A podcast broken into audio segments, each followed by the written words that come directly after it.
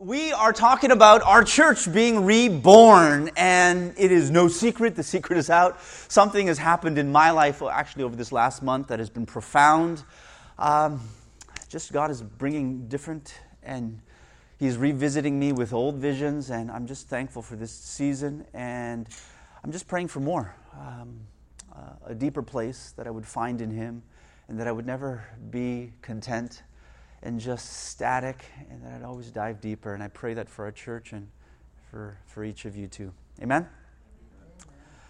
I uh, was preparing the message for this Sunday, and as I talked about last week, I just gave this overview of what City Chapel being reborn would look like.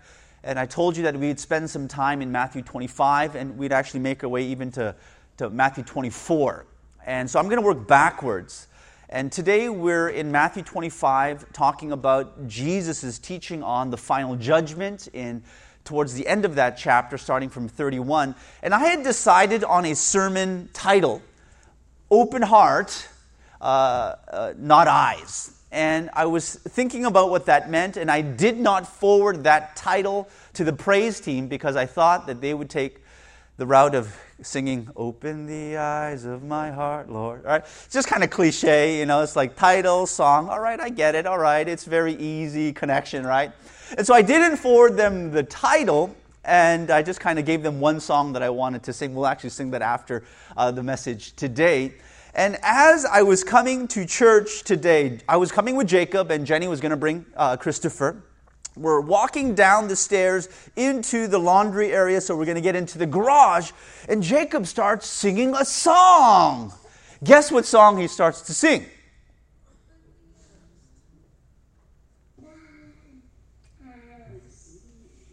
I got 10 seconds of it before he caught me.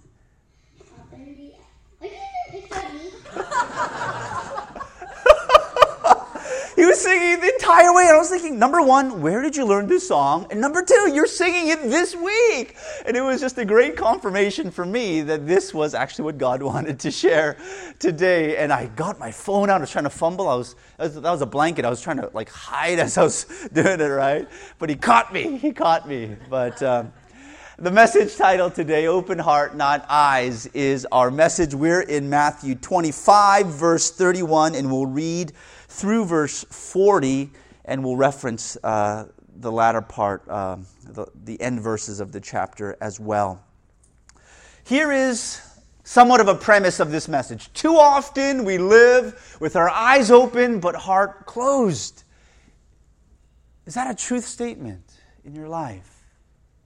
That as you think about how you live, your eyes are open or you'd be fumbling over everything, stubbing your toe. So your eyes are open, but how often do we find ourselves surprised by the needs that surface around us? And we've traveled certain spaces and places, and we realize we were looking the entire time, but just because the eyes were open, it did not mean my heart was receptive to it. The Bible talks about let him who has ears hear, and he's not talking about the actual vocal things, he's talking about the inner things. And in that same way, how many of us look out with our eyes but fail to actually see what is in front of us? We're in Matthew 25. If you could take out your Bible, if you are there, I will read starting from verse 31. When the Son of Man comes in his glory and all the angels with him, what a scene that is going to be. One of the prayers that I have is that I'm alive when that happens. Wouldn't that be awesome? I mean, and we're talking about beyond Six Flags or anything you can ever experience thrill wise. We're talking about the Son of Man, Jesus Christ, coming in glory, splitting the skies, riding on a horse, sword in his hand, radiant, angels surrounding him. You can imagine a choir of a million people all singing in tune together. Ah! You know, and Jesus riding. I mean, what a scene that will be. I want to be alive for that. I want to be alive for that. That'd be amazing. Wouldn't it, Mimi? Yeah? Well, that's what Jesus is talking about. When the Son of Man comes in his glory and all the angels with him, then he will sit on his glorious throne. And so now we're talking about the end, the consummation of history. He's going to sit on that throne, and every single one of the nations is going to be gathered before him. Now, that would be a scene, right? You've been in packed stadiums before, and what a great, awe inspiring scene that would be. But we're talking about every nation of the earth, whether suspended in the air or in a, on a huge field. We're talking about every nation being represented before him.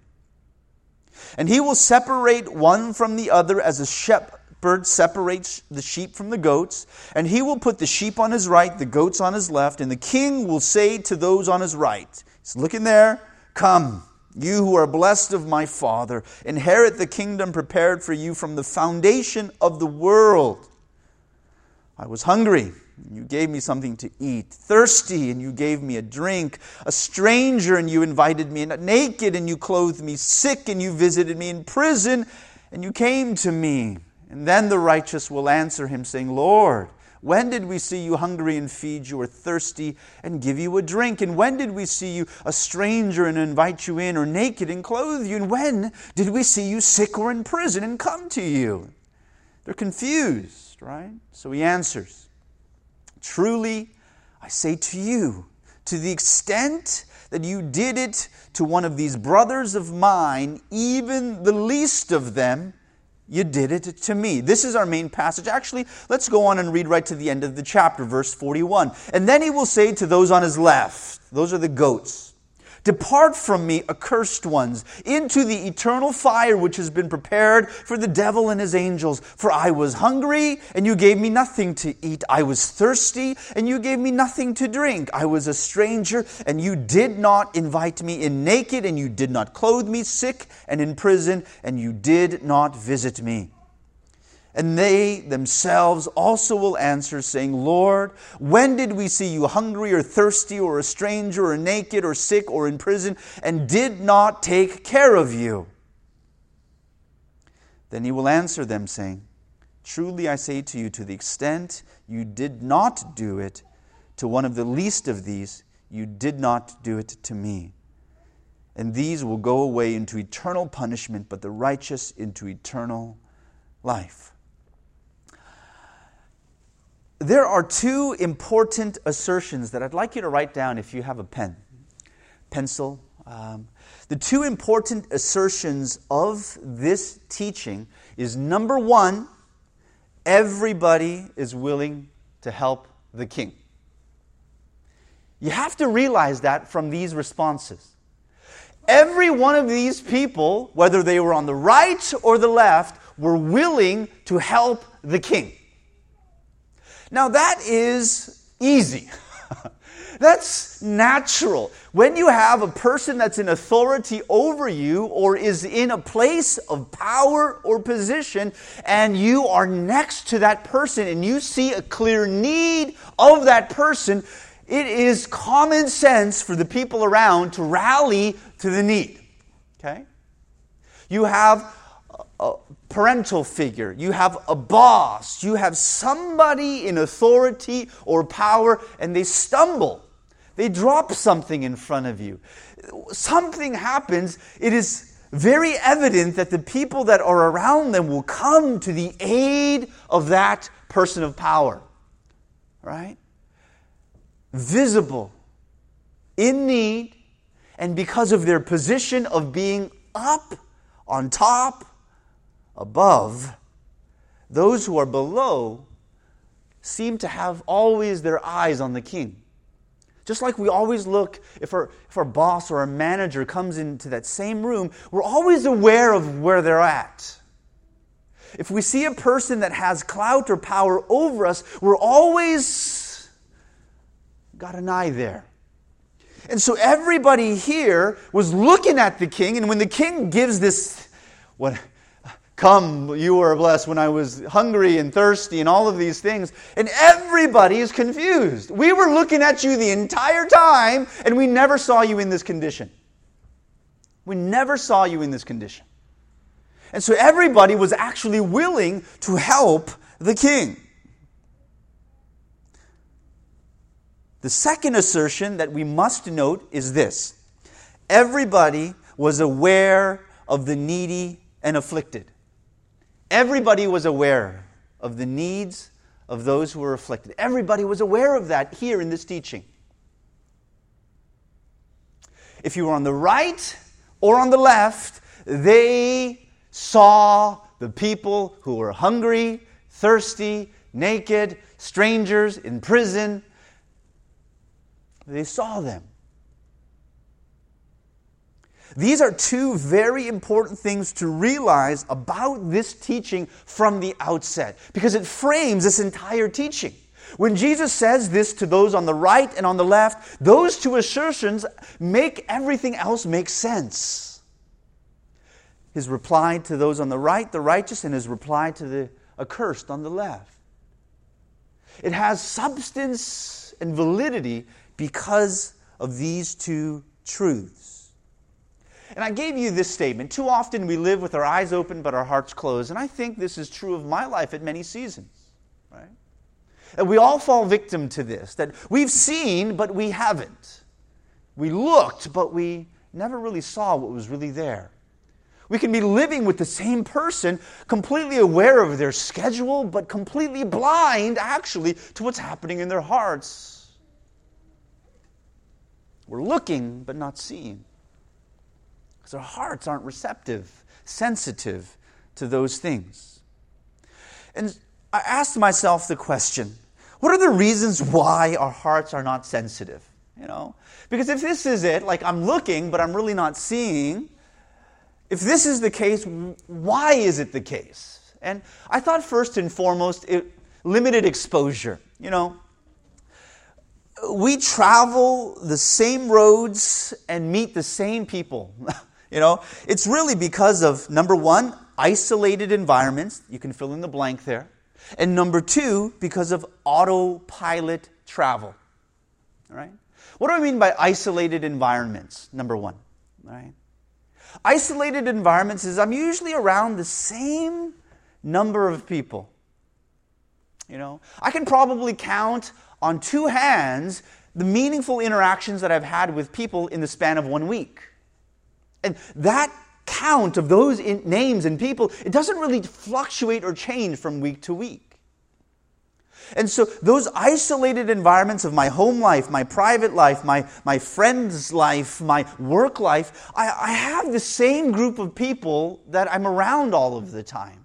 And those isolated environments limit my access to people that I don't friction with, interact with on a regular basis.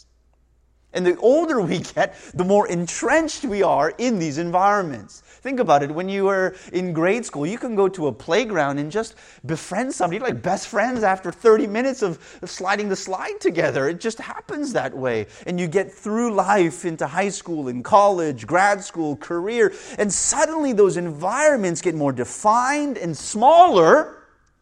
And I rarely travel outside of those environments. How true is that for you? And what do I mean by autopilot travel? How many of you get to work and you realize, oh, I didn't even realize how I drove here today sometimes? I'm, I'm like that, right? It's like I get on the same freeway and I'm on the same lane of the freeway. I try to merge at the same time, exit. Uh, it's just autopilot, right? And sometimes when you're going to a, particular place that's relatively the same route and you make a wrong turn because you're on autopilot, that whenever you're on this route, you're going to this particular place. And that autopilot mode, actually, we very rarely veer away from these roads of travel. And because of that, we are not exposed to other things on a regular basis. When our environment is defined and our method and route of travel is defined, we limit our exposure to the things outside of that definition. That's a problem. Now, it's not a problem that we drive to work on autopilot. It's not a problem that we have a defined group of good and close friends. But it does become a problem that when this becomes my isolated world and I know nothing outside of this. And this is a very basic thing, just the exposure, right? But what's another reason why I think we are not so sensitive or receptive in our hearts? And I think the second one is a bufferless life. A bufferless life. Let's say I have the exposure. Let's say I do meet new people and I travel to new places and I'm meeting people outside of my defined environment. If that is the case, and I'm still not sensitive to needs, it's maybe because I don't have a buffer in my life. I have no time and no capacity. My schedule is packed, right? I'm just moving from one to the next, and I might interface with somebody else along the way, but because I'm going someplace and I got a limited amount of time to get there, I have no time to actually have a meaningful interaction with this particular person. My schedule dictates that. I got no time.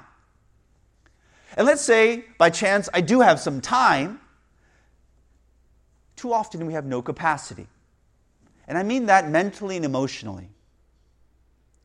That we are so full emotionally, mentally, that we don't have the room in our hearts to think about the needs of somebody else many times in our lives. And so if it's no time, it's because I'm, I'm just stacked in my schedule, or it might be because of no capacity. But either way, I don't have a buffer. And this buffer is important. That when you when you work with somebody that doesn't have a buffer, they're just have you ever worked with somebody like that? Like you know, they get off just on the on the on, on, on a whim. It's because they're so high strung. They don't have any room, flexibility. They're so brittle. And we ought not live this way. But this, I think, is a valid reason of why we're not receptive to the needs and afflictions of other people. We don't have a buffer. If the first two don't apply, you have been exposed and you got some time and some space in your heart, right? Let's say that these two don't apply and you're still not receptive and sensitive to the needs of others? That you're still not at a place where you serve and help those that are in need? I think you move into a more of a, a private space and reason for that. And I think the third is this it's a wounded heart. Number one in your clarification subpoints is I've been hurt. Uh,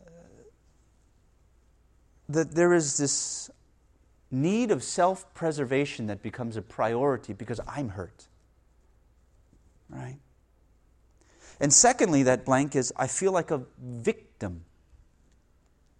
That those who have a victim mentality rarely are service oriented. Rarely.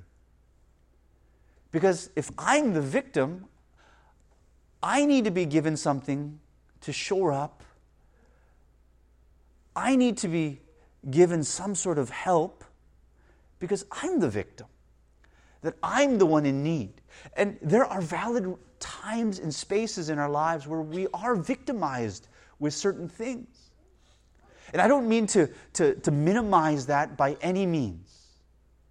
But what I'm saying is that if I perpetually live hurt and feel like I am a victim, I will not be at a space in life where I can look at somebody who's hungry, thirsty, naked, in prison, or in any other undesirable condition and actually serve them. Because my focus is always on me. And this gets into a personal space now, into the inner world of my heart and my past. And if it's not a wounded heart, I think it's a, a callous heart. Somehow I have been taught a pride filled value system. Pride filled. I have been taught classism. They get what they deserve. It was their choices that dictated this consequence for them. I have no pity for them. And it is this elite mentality of classism that has resulted in a hard heart. It's not necessarily because I have pain and I'm just so focused on the healing that I need. It's because actually I'm just prideful. And I think that they're at where they deserve to be. And there's no need for me to give what I have. I worked hard for this. And there's no need for me to spend the time and give you the resources that I have at my disposal because I'm entitled to that and you're not. You're where you are because of your choices, your decisions. It was your plight in life. And my heart has become hard to it. And I see these four as very valid reasons as to why people are so unreceptive and insensitive to the needs of other people. And I look at this list and I say to myself, it ought not be. That we ought not live this way, with our eyes open but our hearts closed. Something needs to change. And if we want something to change, we need to make a decision. A decision to combat these desensitizers. Because in many ways, these four are all desensitizers, right? They desensitize me to need and affliction. The limited exposure desensitizes me. The bufferless life desensitizes me. The wounded heart and the callous heart, these definitely desensitize me. And so I need to regain a sensitivity. I need to get the nerves back. I need to be able to touch something and understand this is hot or cold, this hurts or it doesn't, it's smooth or rough. I need to be able to look out into society and look at a person in a condition, sitting in a place, and be sensitive in my heart so as to know how they sit, the condition of their heart. And if I am busy, if I don't have exposure, if I'm thinking about myself, or if I'm prideful, I will not look in their hearts. And so I need to combat this, saying, I need to gain my sensitivity back. I need, I need to think about what area is affecting me the most. If I am not utilizing my life to serve those that are in the condition that Jesus was teaching the hungry, the thirsty, the naked, the prisoner, the stranger, these ones that are sick, if I am not utilizing my life to actually help folks like these, what's the reason?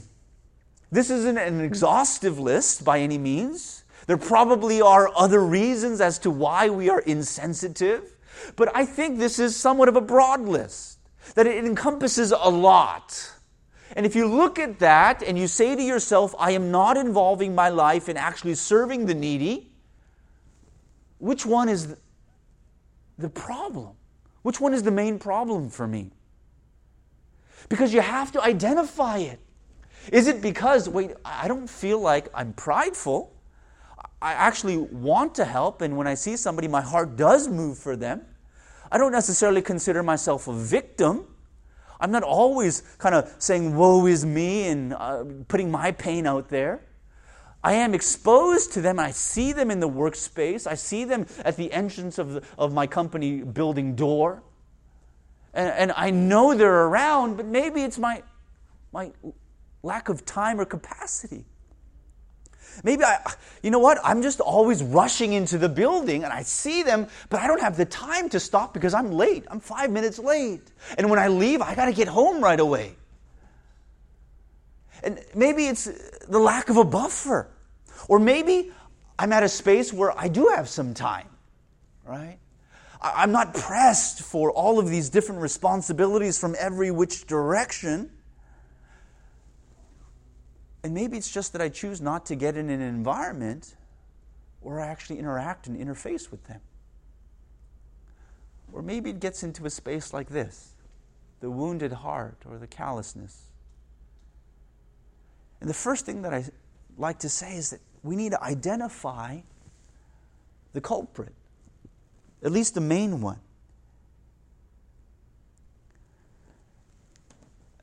That if it's the first, I need to intentionally try to travel new roads and meet new people. If it's the second, I need to intentionally free up spaces in my schedule and in my heart and have some time to actually think about the needs of people. Or maybe I need to ask God for healing. That I'm always playing the victim, that I always feel hurt inward trying to just find peace myself, not being able to think about the peace of other people. and I need to ask God for healing. Or maybe it's I just need to get off my high horse. I need to stop giving the rationality that they get what they deserve. I worked hard for what I have. And there are ways to combat this. And we must do that first by identifying where the greatest issues lie.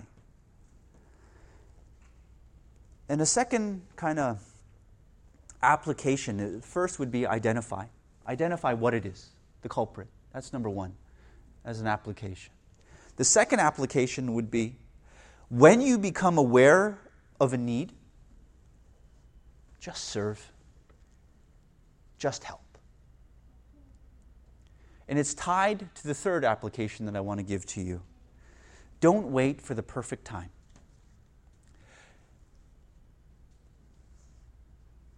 I've seen this tendency in my life. Sometimes we can over spiritualize something that's really, really practical. you know, like we got to take some time to pray and say, God, when the stars align and when it's that situation, then I'll do it, right? There's no perfect time for this. And what I would say is that once you've identified the issue, combat the issue, learn how to be exposed, create some buffer, find healing, and humble yourself.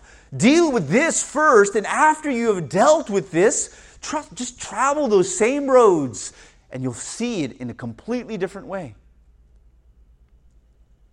And choose to act in small ways and in large without waiting for the perfect moment the perfect amount of support, the right environment, just to start.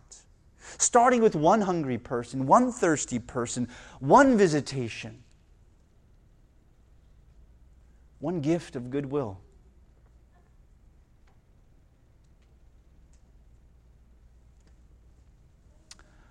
I would say just start moving.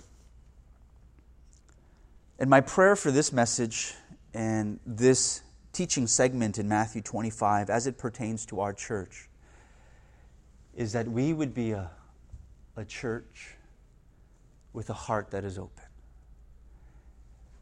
And I mean sensitive. That we wouldn't be the folks that are only looking at those who can throw us a bone. The king was in that position. The king had the robe, and if I'm just show myself in, in a good light and He sees me in a good way, if I can just do something to serve Him, maybe He'll give me a promotion and give me a palace and give me a place. And too often our eyes are looking up at a person in a C suite or a manager or somebody with something a high profile position, and we're aware of what's happening there. And because our eyes are looking there, all around us, there are people that are hungry and needy and naked, and all of this. This is where the focus is. Jesus is saying, I know you all saw me, but only a select number of you actually started to serve the other people that you were seeing as well that you were aware of. And my heart for our church is that we would be like those on his right, understanding the situation, but knowing that my love for the king cannot be disconnected from my service to the needy. To care for the least. This is a key word. Least is the key word in Jesus' teaching. It's not just care for them. The key operative word, descriptive word, is least. The least of them. The least of them. If you want to personify it, it's the person that you don't want to be around in the office, in society. It's the one that smells the way that you don't like people smelling, that looks in a way that you don't like looking upon a person. It's the least of them. It's the one that dies without the eyes of society looking at them. It is the one who gets brushed aside, pushed under, the least of them. The one that has no voice and is not seen, the least of them. And what that means for myself, for our church, is to find, search out, and serve these spaces where they dwell. To instill worth and dignity, to teach God's word, to provide tangible resources, to equip and edify, to encourage. These are all things that a church should and actually must do. And I pray that as we navigate the season that's in front of us, as a church, as City Chapel, that for the least of us would be at the forefront of what we do. When you consider your family and your extended family, search out who are the least of my family. When you go into the workspace, ask yourself the question who around here is the least? When you come into church, ask yourself the question who is the least?